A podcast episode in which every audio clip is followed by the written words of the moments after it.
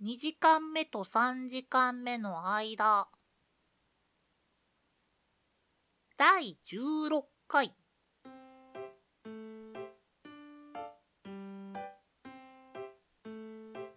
こんにちは、んごです。こんにちは、ケトバです。このポッドキャストでは2時間目と3時間目の間と題してあのちょっとだけ長い休み時間を大人になってしまった2人が取り戻そうとする休み時間型ラジオですはい、前回の、えー特別会、アニメの話、無色転生ですね。が15になりまして、今回が16回ということで、一応そのタイトルの方には14.5ってしてたんだけどちょっとねポッドキャストとかアンカーだっけ？あっちの方ではい。ちょっとその設定ができなかったんでですねそうなんです。小数点の設定させてもらえなかったんです。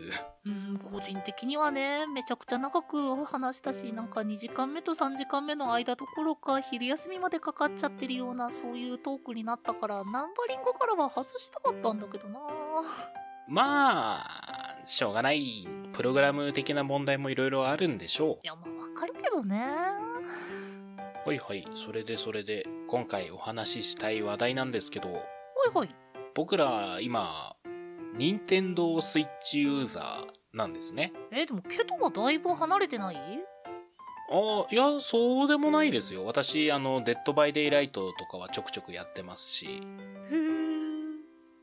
なんか個人的にはスプラトゥーン2を一緒にしなくなって長くな長いなーっていう印象が強いからあのー申し訳ない話なんですけど、飽きてしまいまして、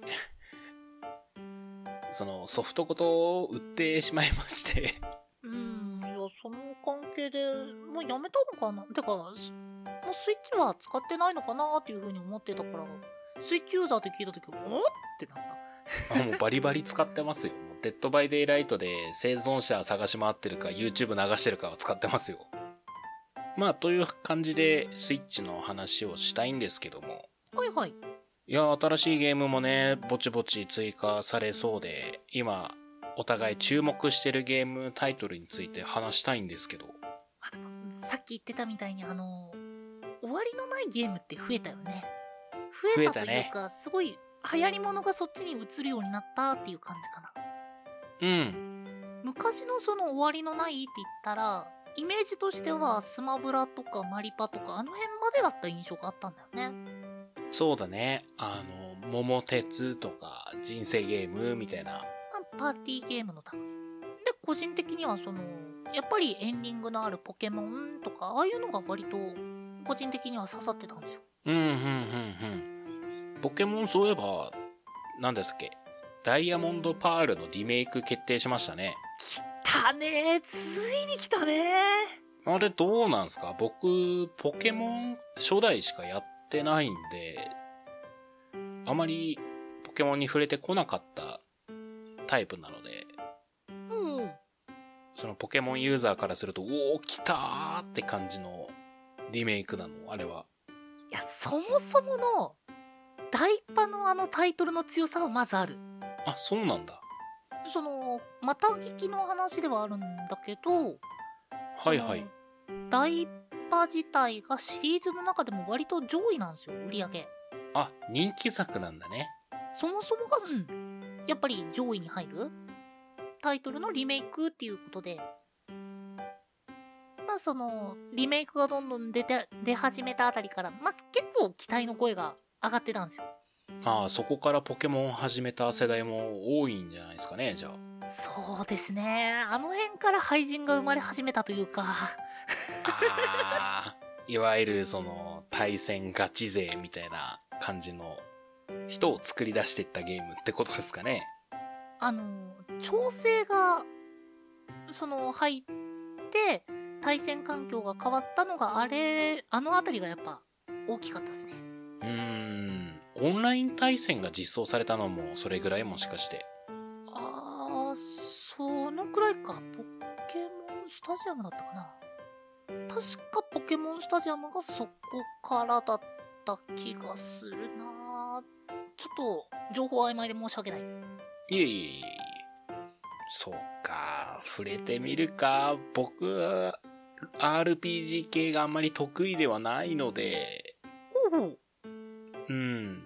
それこそ僕が今注目してるスイッチのタイトルっていうとあれですよ。Apex Legends ですよ。あれも終わりが、ないゲーム。ではない。対戦系ですよね、確か。そうですね。いわゆるバトルロワイヤルゲームですね。なんかその、すなんだろう。じゃあ、ケトバ的には割とエンディングがあって、あの、お話を進めていくっていうよりも、もう飽きるまで、その、終わりのないゲームをやるぜっていうタイプの方が好きだなって感じなのかな。割とそっちが近いかもしれない。あの、フォートナイトとか、まあさっき言ったデッドバイデイライトもそうだし、人とこう対戦をして、その腕を磨いたり新しいコンテンツが追加されてそれ楽しんだりっていうゲームが最近は肌に合ってるかな。うーん、なるほどね。いや、エイペックスしかももうあと1週間ないぐらいにスイッチで出るんですよ。いいなぁ、いいなぁ、あと一週間か。そう、楽しみで、3月10日に、任天堂で、スイッチで配信、基本プレイ無料のゲームですね。ほんと収録忘れないでね。いやー、ちょっとやり込んじゃうかもなやりたいんすよ、早く。また更新遅くなったらそれやな。それこそ、うんごさんはあれじゃないですか？あの、来年か。来年発売予定のスプラトゥーン3。うん、スプラトゥーン3、もうなんだけど結構、僕的には気になるタイトル多いですね、最近は。ほう、他には？うんまずは4月の30日だったかな、確か。はいはい。かのポケモンスナップが出ますよ。あー、懐かしい。最新作。もう楽しみでしょうがない。あれだよね、64の時にあったやつだよね。そうそうそうそう。あれの、まあ、多分ベースが同じで最新作みたいなのが出るんですけど、うん、うん、うん、うん。もうね、ポケモンの生態に迫るみたいなあのコンセプトも大好きだし、あの、ポケモン GO をさらにポケモン世界寄りにしたようなゲーム性っていうのがもう個人的にはもうたまらんですね。いや、あれ、今のグラフィックでやったらどうなんだろうね。あのね、PV は出てる。え、マジ？ちょっと後で見てみます、それ。あの、僕がその最新のポケモン、まあ、ケンタテもだし、えーっと、XY かな確か。その辺もやってないので、あの、対戦動画しか見てなかったんですよ。うん。で、その関係で知らないポケモンが出てくる出てくる出てくる。可愛いんだ。いや、今、リメイク作増えてんのかな？割と、あの、移植版とか増えた印象あるね。私、あのゲームをね、リメイクしてほしいんですよ。わかります？何か。えーっと、ミッキーのマジカルアドベンチャー。いや、なめっちゃ、あれ、マニアックではないけど。いや、うごさんちでよくやってましたよ。あれはプレミアついてるからなゲームキューブの、まあ名作ですね。そう、カービィのエアライド。正直あれはオンライン環境を整えて、中身全部一緒だとしてもめちゃくちゃいいゲームだと思う。いや、あれ、オンライン環境あったらクソ楽しいと思うよ。本当にやめられなくなると思う。もうみんなでこう、通話しながら夜な夜なやりたいもん。エアライド。楽しいだろうな っていうのはまあまあまあ、すごいね、あのあれだけどね、うん。大人になってしまった二人の解雇トークみたいな感じで、あれですけど。そうですね。今、あたら、あ新しくやろうとしても手に入らないだろうしね、エアライドはなかなか。まあ、ディスク単体だったらまあ、そ、まあ、高いけどそこまでっていう感じではあるんですけど、うん。単品とかになるとめちゃくちゃ高かった。ああ、やっぱそうなんだ。うん。いや個人的にもそのね、コレクター的には完品欲しいんだけどね。ー、なんかゲーム、初老会みたいになり始めてますけど。そう、でもね、その初老会長老的にはね、はいはいはい。あの、聖剣伝説レジェンド・オブ・マナーのリメイクが出るんです。ああ、なんかそれも見た見た。もう、これはね、あの、小さい時にいとこのお兄ちゃんがやってたっていうゲームだったんですようん。であの大学生くらいの時にまあ中古で買ってやってたんですけどまあ楽しかったいいね。聖剣伝説。うんごさんちでやった記憶ありますね。聖剣伝説。そうそうそうそうケトバもやったやったただただラスボスの途中でディスクが読み込まなくなってラスボスの体力をゼロにしたのにエンディングが流れず真っ白になって終了という残念な結果ではあったけどいや新しいエンディングだなって、非常に感銘を。いや、リメイクしてほしい作品が多すぎる。そうでもだからこそあのレジェンド・オブ・マナーケトバさんエンディング見れるチャンスですよいや、もう、あの、ごめんなさい。しばらくエーペックスやってくるんで。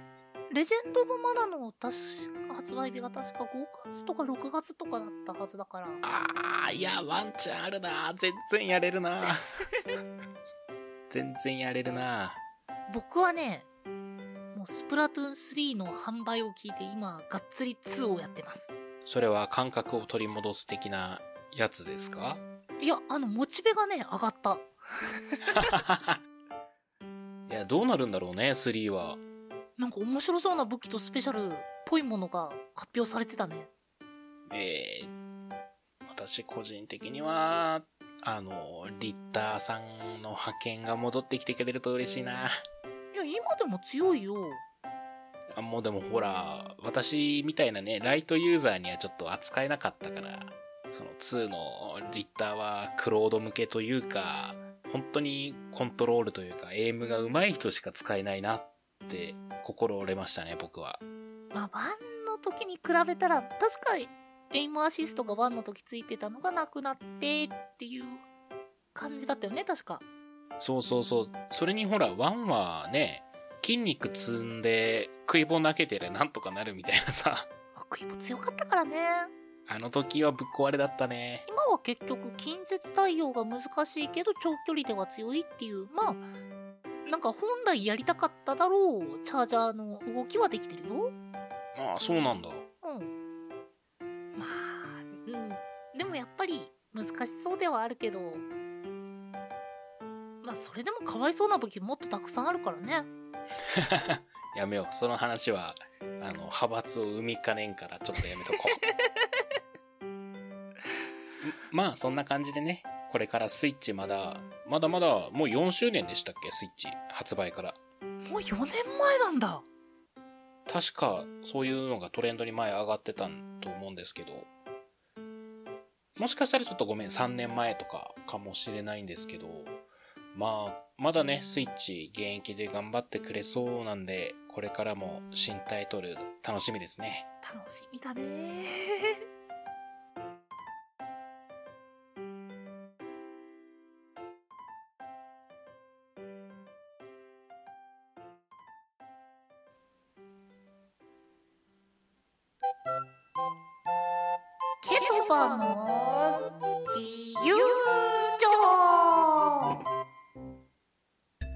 このコーナーではきっと明日ためになる豆知識。ふーの。嘘800を1分間ケトバについてもらいます皆さんはこの嘘見抜けますか？うん。とは言ってるけど最近はね当たらずとも遠からずが続いております。そう、あのー個人的には外すなら外すで大きく振り外したい。いやいやいやもう正確に豆知識をバシッと当ててってくださいはいということで、頑張ります。今回の題目いきましょうはい。ケトバケトバはいはい。なんで時計って1秒間に1マス動くようになってるの？おそっち？なんで1秒間60秒なのかなと思った。あ秒針ですね秒針が正確に1秒間を刻める理由がなんでかなと思ってああ、なるほどね。はいはいはいはいはいはいはいはい。なるほどなるほど。別に考えてる時間じゃないですよ。別に考えてる時間じゃないよ。すごい、すごい、いいいやつじゃねえか。やめろよ。えー。なんでなんで？とですね。いやー、あれよ。それはあれよ。あのー、こう中にね、こう、はい歯車がありまして。はい。で、それにこう、それがこう60分割されてるんですよ、歯車が。まあ、歯車っていうよりは、どっちかというと、オルゴールのね、あの、みたいに突起物がこういろいろあって、はいはいはい。その、針をきれいに60分の1で動かしてるっていうよりは、こう、一定の間隔で動くように設定されてて、うん。で、その、動くときに、きれいに、その、つっかえ棒に当たる感じで、良きに計らわれてるので、いい感じで60分の1を刻んでおる。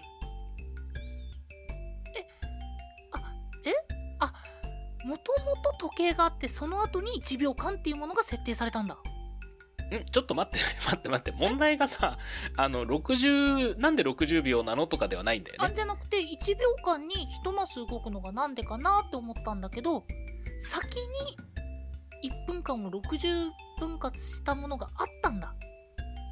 そうだよ。この1周回るのを1分間っていう風に先に決めて、それを60に割ったのね。うんそうだよ。なるほどね。ありがとう、ケトバ。はい、解説どうぞ。はい、えー、では、形式上、その知識、嘘ですか？本当ですか？いや、もう、わかるやろ。確認する必要あるかこれ。ということで、えー時計というものは、はい。はい、時計というものは主に、えーメカウォッチとクォーツウォッチという2つの種類があります。で、あのーこれ2つとも1秒間を刻む、あのーシステムっていうか、やり方っていうのが違うんですよ。あのーメカウォッチっていうのが機械式時計、ゼンマイ式時計とか言われてるやつ。巻き上げ式のやつ。それが、えー巻き上げたゼンマイがほどける力を利用して動いてます。ただこのほどける力っていうものは、まあ、いわゆる、その安定するものでは、まあ、まあ、ほぼほぼ1秒ではあるんだけど、例えば湿度だったり水分だったり、あの、水に濡れたとか外的要因によってめちゃくちゃ変わりやすいので、このメカウォッチっていうものはもう職人技で作られるものと思っててください。うん。なんだろう、昔、あの、大きな、のっぽの古時計、おじいさんの時計のあれとかも、あの、ゼンマイを巻く式だったじゃないですか。あのタイプのことですね。うんうんうんうんうん。中のゼンマイを巻いて、それが、あの、徐々に戻る。で、それをきれいに1分間に合わせている。1秒間に合わせているので、1秒間に1個、ゼンマイが戻るようになってます。はい。で、えーこれに、えっ、と、対比してというか、クォーツウォッチっていうものが、これは、えー基本的に電池で動く、あれだと思ってください。時計だと思ってください。うん。これが、えー水晶なんですよ。使われているものが水晶で、うん。この水晶に、えー電、電気かな？そのうん電池などで、あの電気を流した時に、えー振動するんですよ。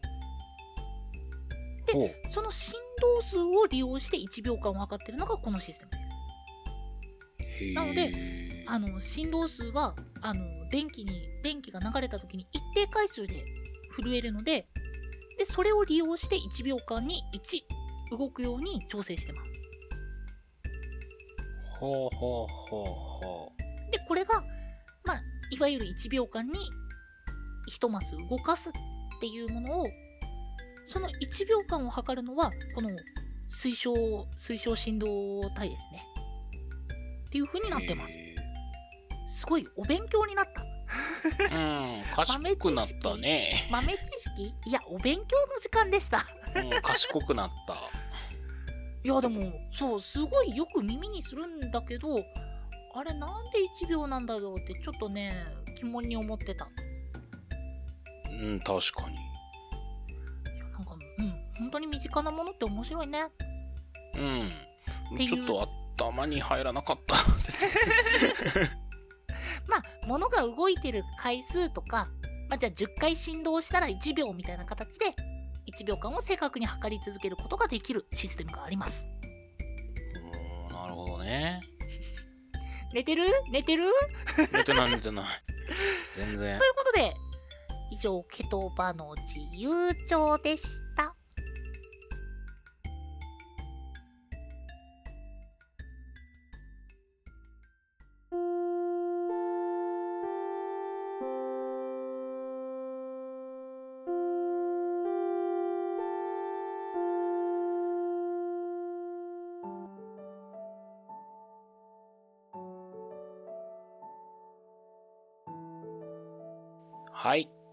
いうことで、2時間目と3時間目の間、第16回ですね。